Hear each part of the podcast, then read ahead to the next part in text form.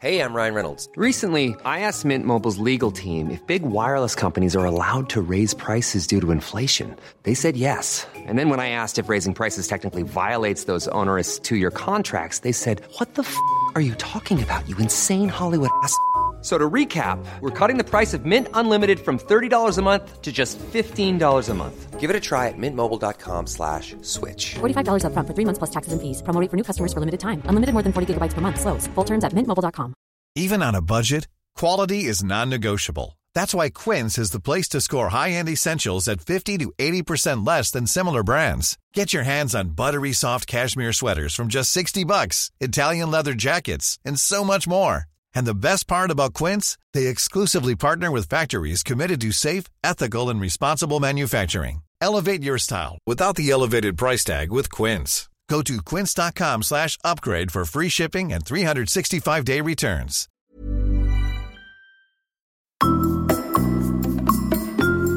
Velkommen til terapi. Terapi for oss, terapi for deg.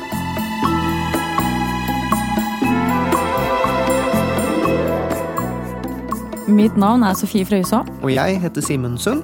og i denne podkasten skal vi invitere interessante mennesker for å høre hvordan de egentlig har det. Ja, som alle vet, Hvis du vet hvor det er vondt, hvorfor behandle hele kroppen? For her handler det om psykisk helse. Det er jo i vinden som aldri før, Simen. Ja, det er veldig populært å ha det kjipt, enkelt og greit, og ikke minst å få et eh, ordentlig navn på det. Alle har jo diagnoser om dagen.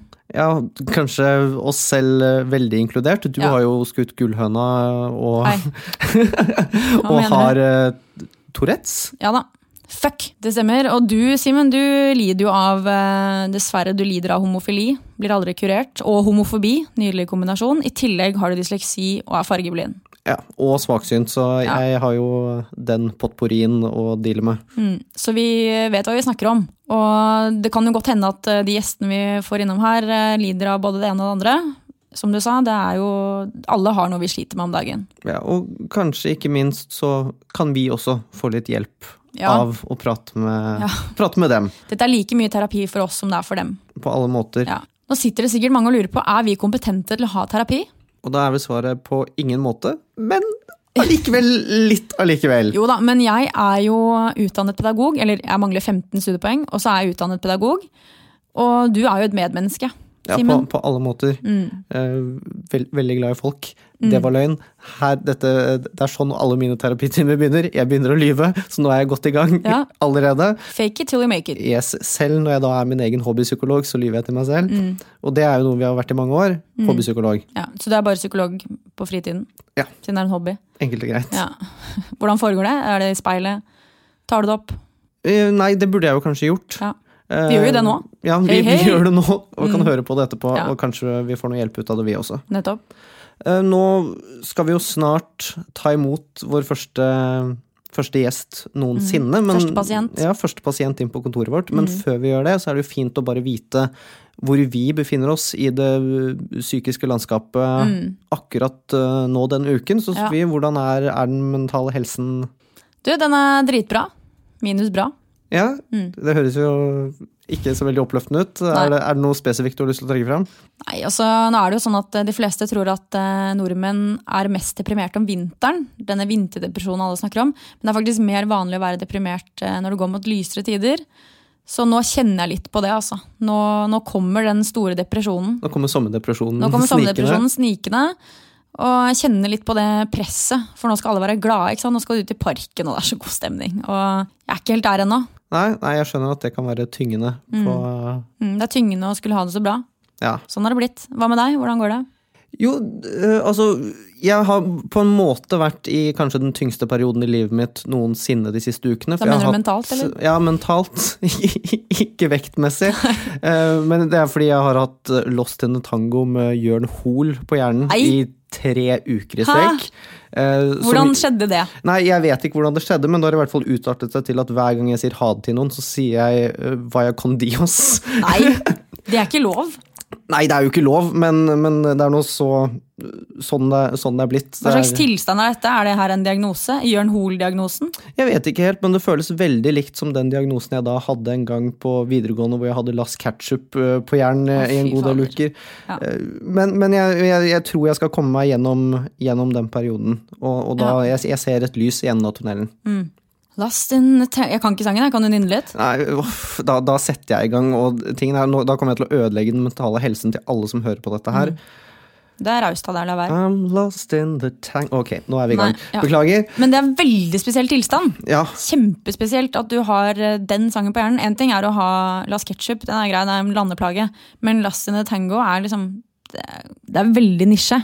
Det er dedikert, da, i hvert fall. Det er leit å høre. Jeg beklager på dine vegne. tusen takk. Du har ingen velmenende råd å komme med. Kanskje høre på noe annet enn Jørn Hoel. Da. Så det må jo ha en grunn til at eh, den eh, sangen oppsto oppi hodet ditt. i det hele tatt. Hvis du har hørt på Jørn Hoel frivillig altså, Ikke ett vondt ord, men flere vonde ord om Jørn Hoel. Jeg har sett på hver gang vi møtes. Grusomt. Han virker som en fyr. Ja, Og uansett så så tenker jeg at eh, du må bare høre på en annen sang. Det er jo rådet. Hør på en annen sang. Erstatt den med en annen sang som er Minst like irriterende. mm. La oss ketchup, da. Få, du kan bytte om på de to. Ja, det er En evig limbo der. Men vi skal nå ta imot vår første gjest slash pasient. Mm, og da, han skal du eh, prate med litt alene. Ja, Han er sjenert og misantrop, så jeg tror det er best at vi reduserer antallet personer i dette rommet, sånn at han får komme inn hit og prate med meg alene. For vi har jo en litt eh, ulik tilnærming til dette med å ha terapi. Jeg tror at denne gjesten her trenger en som lytter. Ja, for jeg har mest lyst til å bare si skjerp deg. Mm. Og hvis det kommer noe Jørn Hoel inn i det, så er det fucked. Da, da kommer han bare til å få det verre. For uh, vår første pasient er jo komiker Dag Sørås. Yes. Og jeg tror ikke at han har så veldig mye til overs for Jørn Hoel. Hei Dag, eller Dag som jeg liker å kalle deg. Du er ute og turnerer med ditt soloshow Ekkokammer. Stemmer. Ja, og i denne utredningen her så er jeg interessert i å bli bedre kjent med deg og finne ut av hvordan du egentlig har det. Ok, jeg er usikker på det sjøl, så jeg Du er er spent på på hva du kommer frem til. Ja, ja Hvordan har du det i dag? I dag har jeg faktisk, eh, jeg vil si over gjennomsnittet bra, eh, som kan skyldes sovepille, Ja, for å være helt ærlig. Du går på søvnmedisiner? Nei, jeg prøver bare å ta det sånn maks én gang i måneden. Men da er det liksom en sånn boost. Jeg sliter litt med å sove ordentlig. Så, eh, så det er liksom en sånn eh, ladding av batteriene. Så lenge jeg klarer å holde det til én gang i måneden, så føler jeg at jeg er veldig langt unna Ja. avhengig. Men Går det opp og ned med søvnproblemene? eller er det... Ja, ja, absolutt. Det, det er sånn perioder. Men, eh, men akkurat i dag går det helt, helt topp. Så bra. Mm. Og i denne utredningen her så er det viktig at eh, her er alt lov å si. Ok. Og jeg kommer ikke til å dømme deg på noen ting, eh, håper jeg. Så det første jeg lurer på, er rett og slett eh, ditt første barndomsminnedag. Hva, hva er det første du husker fra du var liten? Jeg, skulle, jeg har faktisk ringt og dobbeltsjekka med mora mi at det her er mulig, men jeg hadde kraftig lungebetennelse da jeg var fire-fem år. Um, og Da kan jeg huske at jeg var veldig slapp og følte meg dårlig, og så bærte faren min jeg hadde et svært brett med Lego som han satt i senga. Jeg lå i senga til foreldrene mine, så han satte brettet i senga, og så kunne jeg ligge og og leke med Lego, mens jeg følte for det, og klarte ikke det fordi jeg var i ganske ræva form. Jeg, jeg, jeg, jeg skulle ønske jeg hadde noe hyggeligere som Ja. første barndomsminne, for jeg hadde en helt perfekt barndom. Eh, Men det, jeg må ærlig innrømme at det er det første som detter inn i hodet mitt. Kanskje det er symptomatisk på måten Kanskje. hodet mitt fungerer på også, at sykdom er det første jeg tenker på. Men, eh, sånn Hvor gammel var du da? Jeg var eh, mellom fire og fem en plass. Det var i, Mora mi sa det var i 82 eller 83. Så, um, så det er mitt, mitt første minne. Og så har jeg også noe sånn eh, Legg til noe hyggelig, da. Noe, noe diffuse minner av med det samme broren min entra husholdninga. Altså når eh, første gangen han kom hjem, og, og jeg har minner av han i krybba og sånne her ting. Um, Han er fire år yngre, Yngre, enn meg, så, så det kan også være innenfor. Jeg, jeg tror det er rundt den tida man begynner å faktisk danne minner så du klarer å huske. Jeg er veldig skeptisk når folk forteller hvor kjipt det var å være tre måneder gammel. Ja, Men fire-fem år, så, så stemmer det nok. Hmm, det er spennende. Eh, er det noe, kan det være et symbol på din barndom, tror du? Eh, ikke det med sykdom, fordi eh, jeg hadde en ganske upåklagelig barndom, tror jeg. Og Ja. trygg på alle måter, og følt meg jeg, Til og med i ungdomstida så hadde jeg aldri noe sånn opprør mot foreldrene mine, for de var ganske så kule. Det var null stress. Har du hatt opprør i ettertid, du da? Nei, men jeg følte vel kanskje i, i den grad jeg hadde noen form for opprør, så var det vel mot andre ting. Jeg følte vel at hvordan den sinnet jeg måtte sitte inne på, gikk jo peka utover litt mer enn på Ja. foreldrene mine, for jeg hadde ikke så mye å, å klage på der. Um, men um, Hva tror du det handler om, da? Nei, Det handler jo bare om hormoner og det å være tenåring generelt. Alle føler vel for å, for å snu frustrasjonene sine utover på et eller annet vis. Um, og jeg, jeg må faktisk si at selv om jeg hadde mine uenigheter med foreldrene mine, jo eldre jeg blir, og det høres ut som den kjedeligste klisjeen i verden, så merker jeg at jeg, jeg skjønner valg de tok bedre nå når jeg er eldre. Og det er forferdelig å innrømme. Og egentlig ganske kjedelig å innrømme, for det høres så banalt og forutsigbart ut. Men det stemmer faktisk. Ja, det gjør det. Ja, så, nå forstår jeg mye av, eh, av ting som jeg så på som totalt idiotisk, som f.eks. mora mi gjorde og mente. Nå har jeg full forståelse. Som for eksempel. Um, vel, det klareste tingen jeg kan huske, jeg kunne ikke forstå hvorfor hun var bekymra for meg, selv når jeg var flytta hjemmefra uh, og kom hjem i en alder av 19 år og var hjemme i helg. Da stressa hun hvis jeg var ute på byen og klarte ikke å legge seg og sove før jeg var kommet hjem. Så sa jeg men hvorfor stresser du ikke når jeg er i Tromsø, hvor jeg bodde da? Og så er jeg så langt unna at det er ingenting jeg kan gjøre uansett. Jeg syns det virka helt irrasjonelt. Nå skjønner jeg absolutt den tankegangen. Så um, Handler om å bli voksen, kanskje. ja, dessverre. Så gjør det vel egentlig det. Uh, Jeg Hvordan- hater å innrømme det. Hvordan tror du din nærmeste vil beskrive deg i dag? Ehm, uh, snill, tror jeg. Uh, uh, humørsyk, uten tvil. Um, og ærlig, vil jeg håpe. Jeg tror det er nok de, de, de Ja. Jeg har egentlig aldri tort å spurt om noe sånt. Nei. Men, men det, ja, det, det er nok de nærmeste karakteristikkene som som jeg vil anta. Men, Ja. men hvem vet? Det er jo, Nå er jeg så heldig at jeg har møtt deg et par ganger utenom eh, denne podkasten her. Og jeg vil jo si at du er kanskje på topp tre de hyggeligste komikerne jeg har møtt. Og du er jo, du slår meg som en uh, godfyr. Veldig sympatisk og snill. Hvordan tenker du at det stemmer overens med imaget Dag på scenen? Du er litt sinna og Det stemmer sikkert eh, Det går vel imot imaget mitt. Jeg vet ikke hva det er. Jeg tror hovedproblemet er eh, Hovedproblemet mitt i forhold til akkurat det der, er det at, at jeg er ganske sjenert. Og hvis man lever av å stå og snakke foran folk, så forventer folk at du skal være utadvendt, og det er jeg ikke i det hele tatt. Så jeg, det er sikkert mange som ikke kjenner meg, som går rundt og tror at jeg er en veldig arrogant fyr. Det tror jeg ikke. Egentlig bare beskjeden? Ja, Ja. absolutt. Og hvis jeg først eh, får brutt denne isen med noen, så, så går det atskillige greier. Men Mm. Ja. akkurat den første fasen der kan være Ja. vanskelig. Hvor jeg unngår øyekontakt og ikke vet hva jeg skal si. Jeg, og jeg skjønner at ja, det er liksom ja, det, det, det er bare fordi jeg ikke er helt uh, sikker på hvordan vi skal starte det her. Men når isen er brutt, så, så tror jeg det Så hvis jeg virker sympatisk, så er det veldig hyggelig. Ja, men- blir jeg glad. Jeg tror nok jeg bryr meg mer om sånne ting enn jeg egentlig liker å innbille meg. Hva folk mener i den forstand, i hvert fall. Fordi uh, for, Hvis folk hater deg for de rette grunnene, så er det greit. Mm.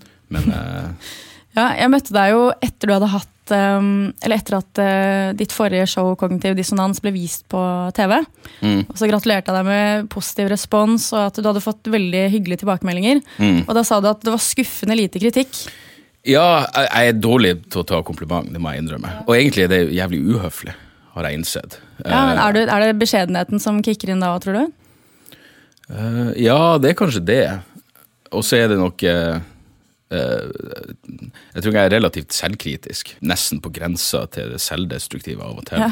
Men jeg innser at det å, å, å ikke ta et kompliment er, er uhøflig. For jeg har gjort det samme til noen og fått tilbake at det kunne vært bedre. Og da er det akkurat som om den som ikke gir komplimentet, har ei eh, Akkurat som den meninga ikke har noen verdi. Når det egentlig er utrolig subjektivt. Jeg mener, hvis noen hvis noen syns showet var bra, helt topp. Og hvis Mm. noen syns det var ræva, så helt greit. Men det er jo fascinerende hvordan man henger seg opp i det negative. Senest Ja, ja. I, i helga nå så var jeg en eller annen plass oppe i Lofoten. Og hvis jeg snakka med 25 stykker etterpå, så var 24 av dem positive. Mm. Men jeg kunne gitt en sånn eh, øyenvitnebeskrivelse av han Ja. jævelen som var negativ. Det han er den eneste jeg husker. Det var én fyr. Det var en fyr, og han var sånn passiv-aggressiv også, som gjorde det litt mer irriterende. Så, eh, så det er et eller annet med det der at uh, Hva sa han da? Um, han, han sa til meg at han hadde sett det forrige showet mitt, Mm. og han likte det veldig godt, mens det her eh. Mm. Og så lurte han på hvorfor jeg ikke solgte T-skjorte denne gangen. Så sa jeg for jeg gidder ikke å drasse med meg T-skjorten. Så han er ganske rart å selge T-skjorte med ditt eget tryne på. Jeg bare, men du spurte jo om hvorfor jeg ikke har dem med. Så det, det, det var liksom akkurat den der en, en, en, en uintelligent person prøver å komme under huden på det, og lykkes. Da må man gå noen runder med seg sjøl Ja. etterpå. Det traff et eller annet sted. Det treffer jo selvfølgelig et eller annet sted. Når du reiser rundt med et eller annet, så vil du at det skal være bedre enn det forrige showet. Så hvis noen Ja, ja. sier 'jeg likte det forrige og ikke det her', ja, det, Han sammenligner i hvert fall med deg selv, da. det skal han ha. Og så lurer jeg litt på, fordi at du har en tendens til å legge ut eh, kritikken du får. Og, og jeg må si at eh, dine tilhengere, eller haters, alt ettersom, de går jo systematisk til verks og skriver brev. Det har du lagt ut i sosiale medier. Ja, Er det litt sånn at eh, motgang eller kritikk ironisk nok motiverer deg på noen måte? Det gjør det jo absolutt. Nå skal det sies at brevene skyldes at jeg hadde et radioprogram på P2, og der tror jeg det er- P2 har mange lyttere som, Ja. som ikke har brev. e-mail. Ja. Uh, og det føltes, Jeg merka at jeg fikk et stikk av dårlig samvittighet over at jeg bare avfeia det og flirte av det, for noen har jo faktisk tatt seg tida. I dette Ja, tilfellet var det sikkert en 85-åring. For alt jeg vet, så var det det siste han gjorde. Ja, det var Før han gikk bort ved en naturlig død. Så at han har gidda å skrive fire sider til meg før han sovna inn, det er jo egentlig en slags, en Ja. slags hyllest. Den siste agenda. Ja, men det skal, jeg må innrømme at det aller meste gikk på kritikk av kongehuset. Det var det de hengte seg Ja, opp ja. Og da er jo noe passende over at kritikken kommer i et såpass utdatert form som brev. Men eh, du er jo her i terapi i dag, Dag. Mm. dag, dag. Eh, hva trenger du hjelp til?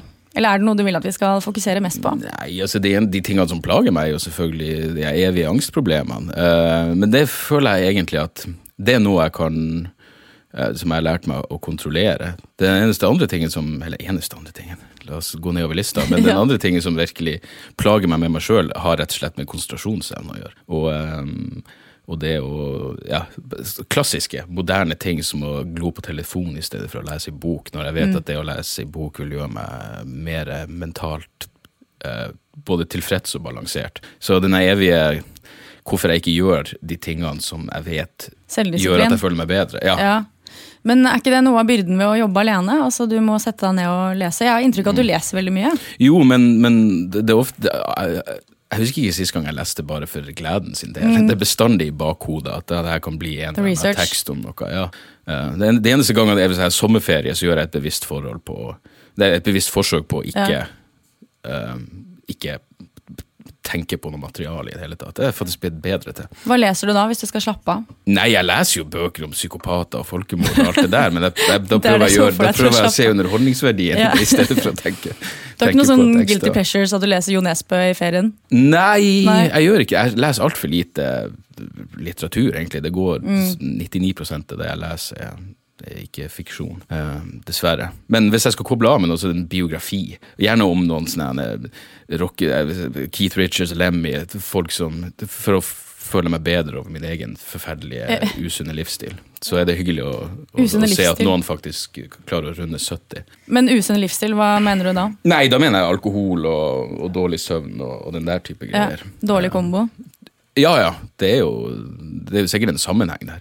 Um, det plager meg litt at både hverken Lemmy eller Keith Richards var overvektige i tillegg, så kanskje det er derfor de ble såpass Jeg må, jeg må prøve å bli den første overvektige Ja. alkisen som klarer å runde 70. Men man må jo ha mål her i livet. Ja, da har du et mål. Mm. Men um, For det er jo uh, saker og ting du har snakket om både i showene dine og i medier, altså intervjuer. Og lista er jo lang. Det er angst, og det er søvnproblemer, det har du vært innom. Og det er øh, tarmproblemer og, Mm. Ja. og over gjennomsnittet flyskrekk, har jeg skjønt.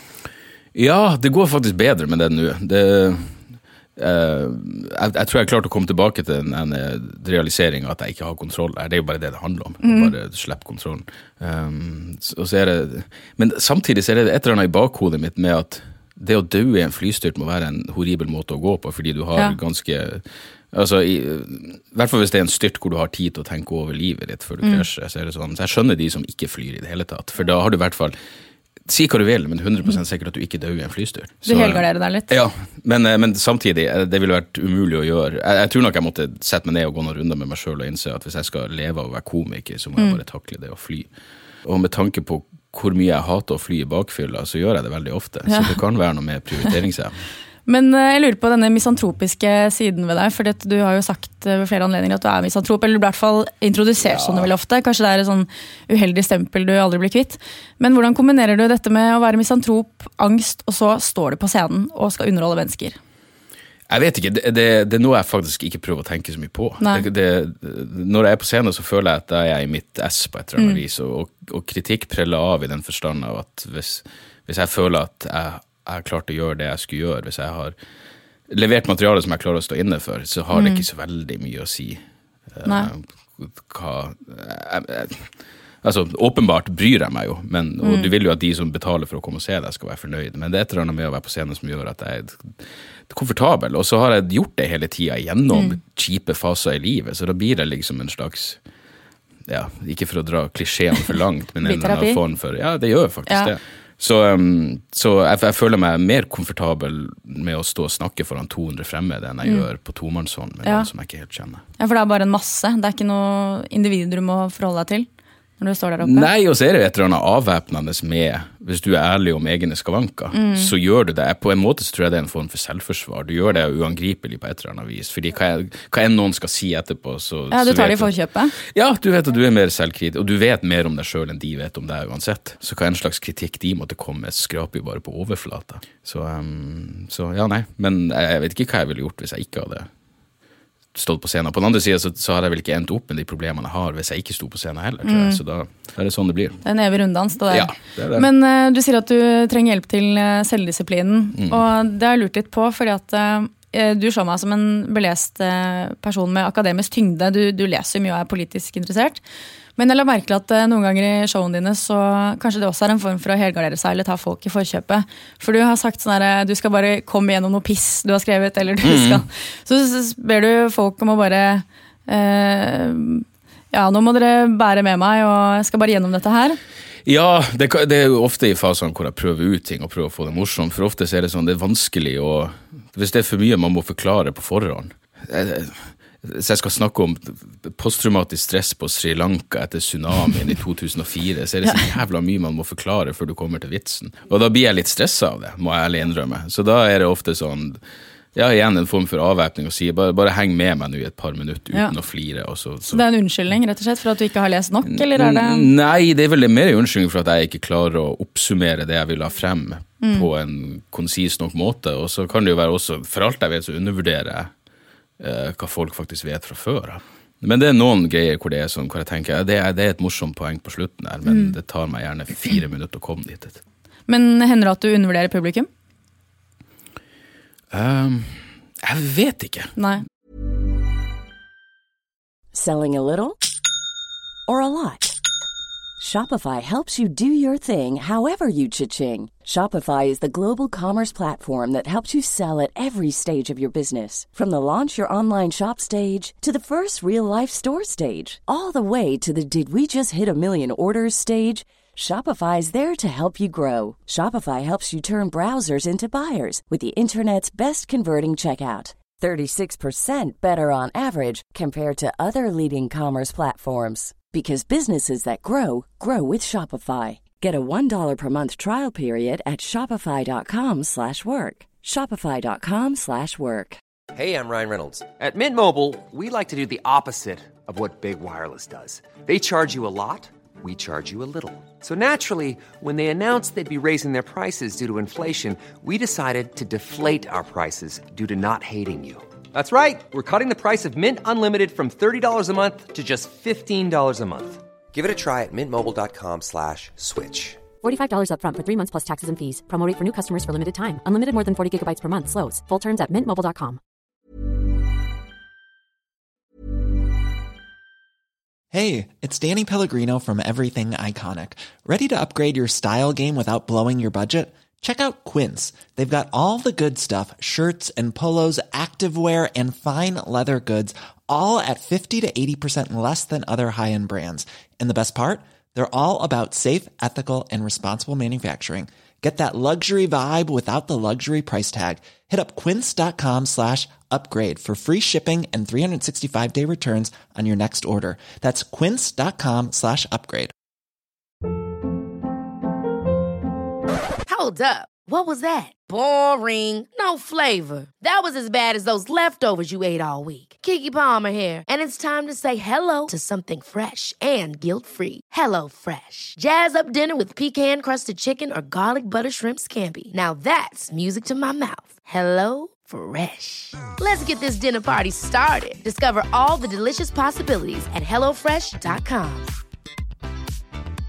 Imagine the softest sheets you've ever felt. Now imagine them getting even softer over time. That's what you'll feel with Bowl and Branch's organic cotton sheets. In a recent customer survey, 96% replied that Bowl and Branch sheets get softer with every wash. Start getting your best night's sleep in these sheets that get softer and softer for years to come. Try their sheets with a 30-night guarantee. Plus, get 15% off your first order at bowlandbranch.com. Code BUTTERY. Exclusions apply. See site for details. Nei, jeg tror faktisk ikke jeg gjør det så veldig mye. Um, det siste jeg prøvde å få morsom som, aldri, som jeg aldri kom i mål med, var Thomas Quick. og det er sånn, ja, Folk vet hvem han er, og navnet ringer i bjelle, men du må forklare litt mer. Det er ikke noe lystige nyheter? Jo, det er en ganske morsom sak, Ja, egentlig. det, ja. men, eh, men eh, nei, det er sjelden lystige ting. Mm. Jeg syns ikke lystige ting er noe morsomt. Og, og, og hvis lystige ting er din greie, så er det et hav av komikere å ta av. Eh, ja. Så jeg føler vel at jeg prøver å appellere til et litt annet marked, hvis jeg skulle bruke BI-terminologi her. Så Mm. Ja. ja, ja jeg, jeg syns mørkere ting er morsomme. Eller mer interessante, i hvert fall. Men eh, hvordan er det å være, altså i mangel på bedre uttrykk, det sorte fåret? Det er jo litt gøy siden du har sånn bukkskjegg. Eh, fornøyd Ja. med den selv. Men hvordan er det å være det sorte fåret i norsk standup? Du har jo virkelig staket ut en egen vei og vært stått på krava med å kunne snakke om andre ting, og du er jo litt sånn Du skiller deg ut. Ja, det var nok litt tøffere i starten, bare fordi jeg ikke fikk jobba.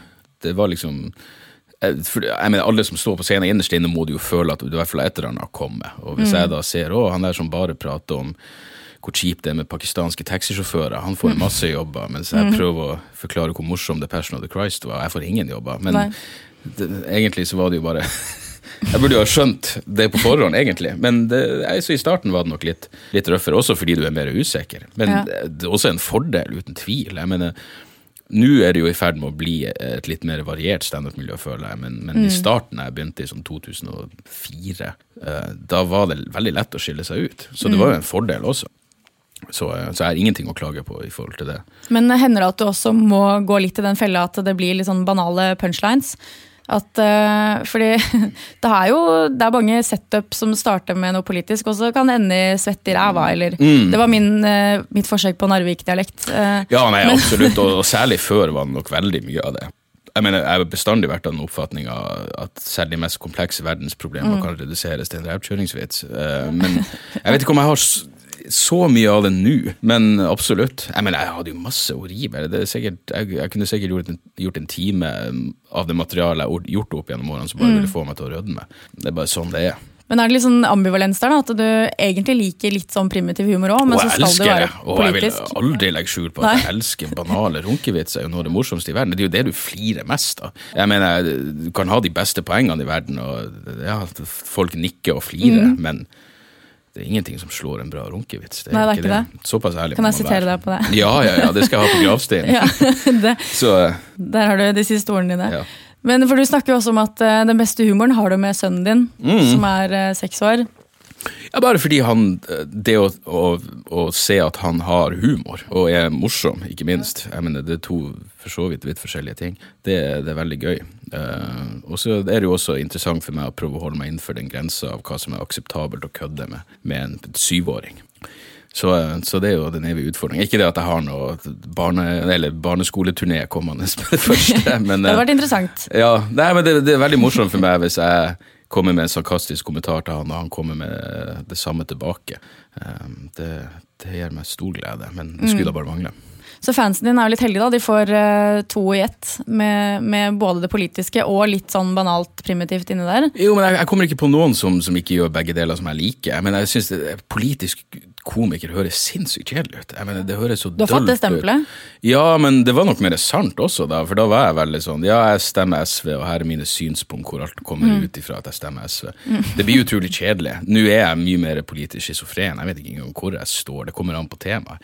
Eh, som også sikkert er noe som kommer med alderen, men, men, men det gjør det litt mer uforutsigbart. Jeg mener, jeg har jeg husker jeg så en komiker som heter Louis Black, som er en flink komiker, men han var på, nei, på Folketeatret for noen år siden mm. og sto bare og prata dritt om republikanere. Er sånn, ja, for han er demokrat. Nå er det en demokrat i Det hvite hus, kom igjen. Alt blir så utrolig forutsigbart og kjedelig. Så mm. Så jeg, jeg syns det er mer spennende hvis, hun, hvis, en komiker sier det han eller hun syns om ting. Og hvis du kun har mening om politikk, gud for et kjedelig menneske du er. Men du er også litt heldig, da. Du slipper litt unna fordi at du har den uh, akademiske, politiske tyngden. For det kan godt være at uh, Jeg bare lurer på sånn hvis, uh, hvis Ørjan Bure, da hadde fremført Gud forby hva enn du skal si. Ja, ja, men Hvis han hadde fremført samme vits da, ja. som deg, med at han blir svett i ræva av å ta situps, hadde mm. du ledd av den vitsen da?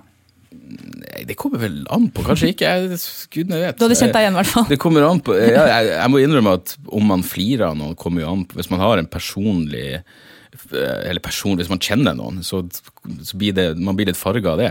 Jeg ville flirt hvis jeg følte at det var oppriktig, det han sa. Det er det viktigste for meg. Du kan si hva som helst ja. hvis jeg føler at det virkelig Hvis jeg føler at du sier det fordi du syns det er morsomt, og ikke bare fordi du vet folk vil flire av det, så kan jeg være med på det. Men det skal ekstremt mye til for at jeg flirer av noen som bare lirer av seg vitsevitser. Ting som de har skrevet kun fordi det er morsomt. Da må det være ganske skrudd for at jeg skal få noe Ja, mm. da må det være veldig skrudd for at jeg skal få noe ut av det.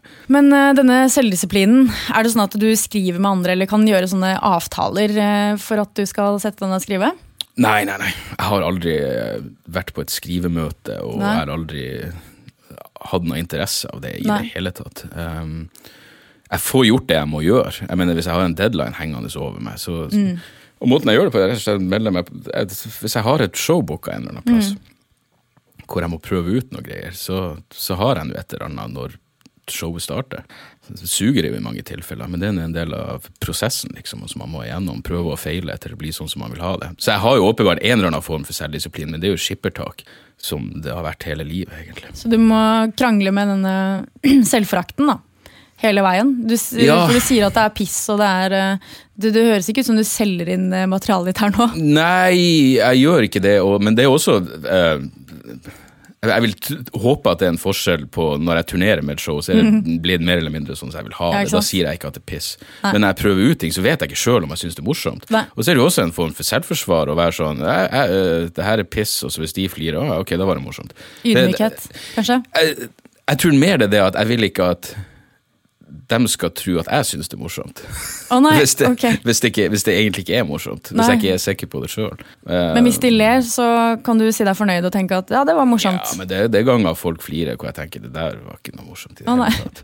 Um, så det er jo en viss forakt for sitt eget publikum må man ja, ha i bånd. Ja. Men, uh, men ja, nei, det er nok en forskjell på jeg mener, jeg, hvis, hvis, hvis, Det er nok mange som kunne ha sett meg på Dattera til Hagen, hvor jeg prøver ut nye ting, som mm. syns det er helt uforståelig at jeg i det hele tatt kan kalle meg komiker. Mm. Fordi der går det ofte veldig dårlig. Men det, det, er sånn det må være, og så prøver man på nytt, og så til slutt blir det sånn som man vil ha det. Er du fornøyd nå, da? med Jeg er veldig fornøyd, mest av alt fordi jeg syns det er morsomt å gjøre det materialet, og først og fremst fordi tida går ekstremt fort. Det er flere ganger jeg flirer med meg sjøl og tenker nå er det sikkert gått en time, og nå er det bare et kvarter igjen, og så er vi ferdige. Mm. Um, og så har jeg vært smart nok denne gangen til å faktisk spare det jeg liker å gjøre best, til sist.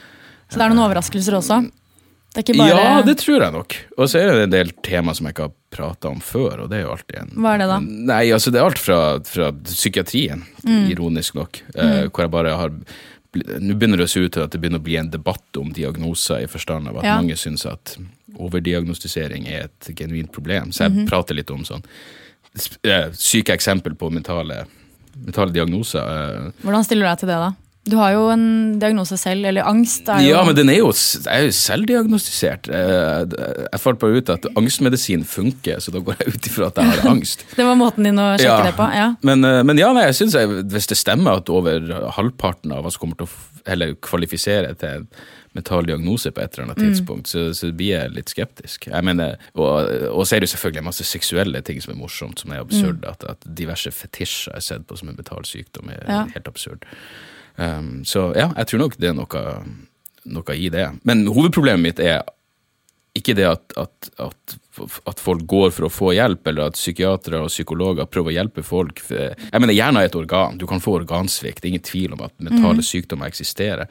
Men mitt problem er når man utgir seg for å vite mer enn man kan vite. Hvis du har en, en psykolog som sitter der og sier at ja, du er deprimert, og det her er grunnen, og det her er det som foregår oppi hodet ditt. Uh, ingen vet hva depresjon er. for noe. Og det er ganske fascinerende med tanke på hvor lemfeldig man kaster rundt seg med den Mm. diagnosen, så er det egentlig ingen som vet hva det er. Ja, og det er jo veldig mange som bruker det uttrykket hele tiden. At uh, været er deprimerende. Eller at de Ja, deprimert fordi jeg det er prater om det i show, at det, det er utrolig irriterende hvis du har Hvis du har en diagnose sjøl, så er det kjipt å høre andre bruke angst som om det er en helt triviell ting.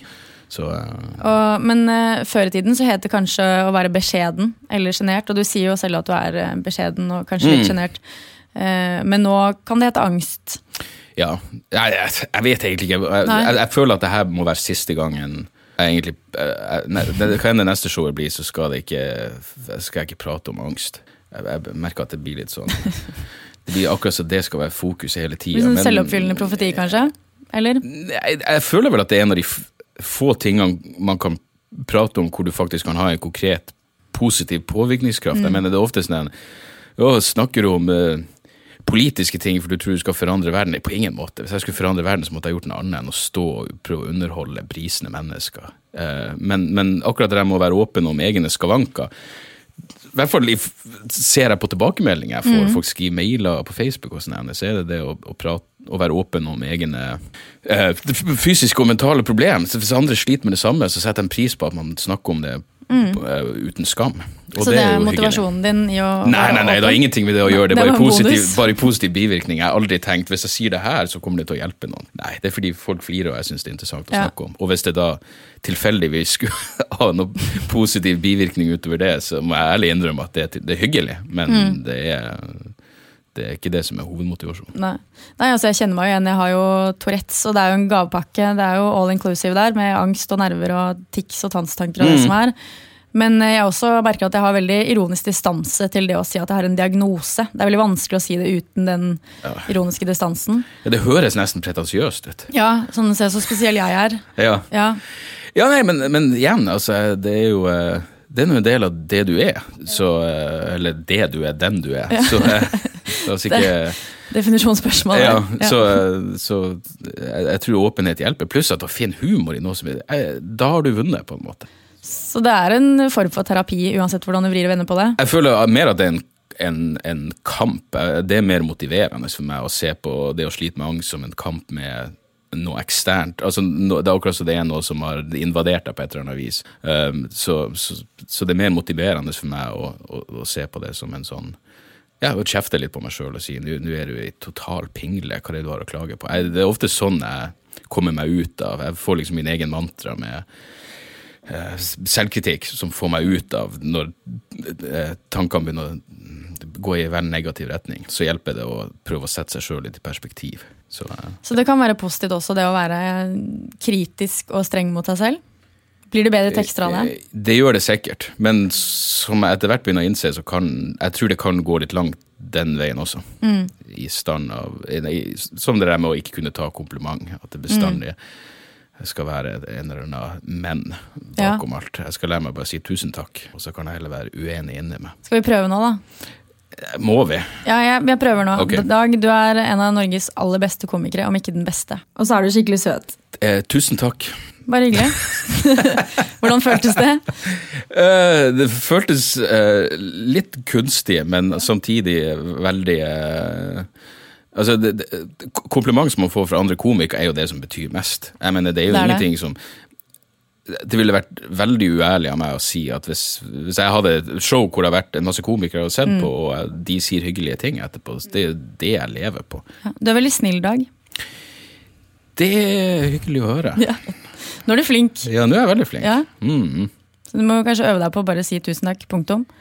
Ja ja. ja. Uh, 100 jeg, jeg, er i gang med prosessen, men jeg merker jo at jeg blir, eh, at jeg blir varm. Første gangen jeg snakket med deg, i Dag, det mm. var i 2010. Ok. Og det var eh, rett og slett eh, gjennom et blogginnlegg. Jeg skrev et eh, blogginnlegg om dødsangst eller livsangst. Ok. Eh, Et slags dikt, kall det gjerne dikt, om angst. Ja. Og da kommenterte du på bloggen min. Det er første gangen vi snakket sammen. sier du det? Ja. Faen, jeg tror det er, en, det er i så fall eh, Er et kompliment tilbake, i, i den grad det er det, men det må være den eneste gangen jeg Er har kommentert på en blogg. ja, Er du bloggleser? Nei, jeg er egentlig altfor dårlig til det, med tanke Mm. på hvor mye bra det sikkert er der ute. Jeg vet ikke engang hvordan jeg kom over det. Sikkert via Nei. Facebook eller et eller annet sånt. Men uh, det var vel et eller annet som Det er hyggelig da at det var angsten som uh, gjorde oss at vi, sammen. Ja, at vi ja, ble ja, kjent. men sånn er det ofte. Det er vår fellesnevner. Det kommer noe godt ut av, Ja. eh, ut av alt. Det står på CV-en min faktisk, at Dag Sørås har kommentert bloggen min. Å, det er hyggelig å ha på, Ja. på CV-en. Og hvis det er plass på gravsteinen til det også, Ja. så legger vi det på Det blir en, ivrig bloggkommentator. Det blir en stor gravstein. Ja. Men er det ikke litt bra å ha litt dødsangst da? Er ikke det Ja, når jeg skulle prøve å sette meg inn i de angstproblemene, så var en av de trøstende ordene som en eller annen psykolog jeg leste, var altså at ja, men hvis du, har angst, hvis du har dødsangst, så betyr det i hvert fall at du har lyst til å leve. Ja. Og det har jeg aldri vært i tvil om at jeg hadde. Nei. Så det var egentlig ganske mager trøst. Men, eh, men litt angst er jo naturlig. Det er jo nesten påkrevd. Gud, hvordan kommer folk seg gjennom livet uten angst? Da har du, Mm. da har du ikke tenkt deg godt nok om. Så hvis, eh, hvis du får det altfor bra, og, og angsten blir borte, så blir det kanskje ikke like bra show. Jeg, vet du, jeg, jeg tror det ville blitt det. Jeg, jeg tror det er et eller annet uh, latent, latente personlighetstrekk som forhåpentligvis ikke forsvinner uansett hvordan jeg måtte ha det. Ja. Så, så sånn er det. Men jeg har ingenting å klage på, og det er jo et greit utgangspunkt. Du har ingenting å klage på. Nei. Med det sagt, eh, veldig hyggelig å ha deg her, eh, Dag. Kanskje det jeg skulle hatt på, på gravsteinen. Ja. hadde egentlig ingenting å Det klage på. egentlig ingenting å klage på. Ja, det var rett og slett bare et forsøk på å ha en karriere. Ja, hvordan syns du dette her gikk, eh, Sofie? Du, jeg syns det gikk bra. Dag er jo en type som eh, byr veldig på seg selv. Jeg må si at det virket som han var i slaget i dag. Dag, Dag. Jeg må si det. Eh, det var fantastisk å høre på han. Og det som er så deilig med Dag, er at han er sånn bullshit-filter. Han er veldig ydmyk, og han, eh, han helgarderer seg ved å si at det kan godt være at jeg tar feil, men også forteller han åpent om hvordan han har det. Jeg syns han var en veldig god pasient. Mm. En ting Jeg tenker, jeg syns det var veldig fint når du kjørte litt sånn komplimenttrening med han. Jeg, Ja. tror, jeg tror det var, var nyttig for han, men det jeg stusset litt på for, Mm. for En ting du har fortalt meg før, det er at du syns at Dag har så veldig fine øyne. Jeg syns det er rart at du ikke Har fortalt fortalte han det. Ja.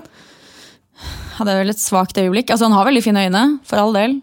Eh, men skulle jeg sagt det til han, altså? Jeg tror jeg han satt veldig veldig pris Ja. på, men kanskje slitt litt med å Tror du ikke Dag, ta Dag, komplimenter. Dag setter mer pris på komplimenter som går på indre kvaliteter?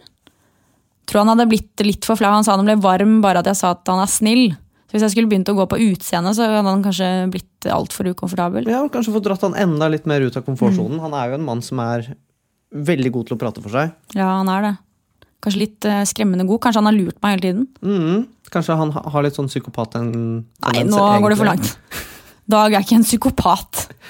Jeg eh, stiller ingen diagnoser, jeg bare blar gjennom diagnosekartoteket og ser om det er noe som kan passe. En annen ting jeg lurte på om du kanskje kjenner deg igjen i, du står jo en del på scenen selv, Mm. og eh, Dag snakket en del om det, og at det at han utleverer seg selv så åpent på Mm. scenen, er også en form for selvforsvar. Ja, Er det noe du For du er jo også veldig, veldig åpen på scenen.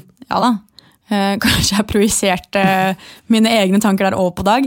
Det kan godt være. Bare for å bruke et eh, psykologisk uttrykk. Ja, ja, Herregud, for- det er så utrolig For å vise at vi har kompetanse. Eh, ja. Freud ringte. Ja. Vil ha tilbake teoriene sine. Men eh, jeg, eh, jeg kjenner meg igjen. Det er kanskje å kaste stein i glasshus.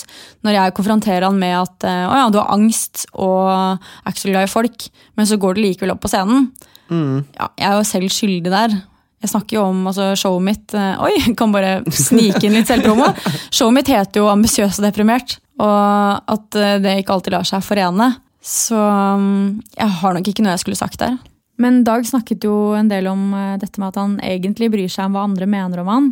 Og der kan det jo være at du kjenner deg igjen, Simen. Jeg er jo en som er så opptatt av hva folk tenker om meg, at selv når jeg liksom bestiller en drink, en, en gin tonic på bar, og, Mhm. og den mangler tonic, så sender jeg den ikke tilbake, for jeg vil ikke at bartenderen skal synes at jeg er slem. Nei. Så Husker den situasjonen, for jeg måtte gå og si det for deg.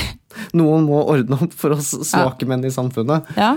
Men, eh, men det er fint å se at det også skumle, mørke menn som Dag kan Ja. Syns du Dag er skummel? Jeg syns uh, han, han har jo et litt sånn skummelt utseende, for han Mm. ser jo ut som han gutten på ungdomsskolen som uh, sigga på hjørnet og, og, kunne finne på å banke opp barneskoleelever. Men, uh, men som første, første pasient Mm. inn døra, hvis vi skal da um, oppsummere diagnosemessig det, er jo, det er jo det viktigste våpenet man har i den moderne verden. Det er jo Mm. å, å, å gi alt sammen en diagnose. Nettopp. Så, og, og Dag sier jo selv at han har selvdiagnostisert seg Mm. som angst. Mm. Og det er jo da du som har hatt han til, eh, til terapiteamet. Vil Ja. du Jeg kan si meg enig i det. Jeg tror det er en eh, god vurdering. Ut fra det han forteller, så, så virker det som at han eh, sliter med angst. Og han sa jo selv at han har brukt eh, medisiner mot angst, og det har funka. Så det kan jo være en indikator på at han faktisk eh, lider av det. mm, jeg, Men- jeg liker at han gikk den veien. Nei, jeg vil si at Dag har satt en veldig god standard. Jeg tenker at eh, Han har gjort det lekende lett for meg som terapeut.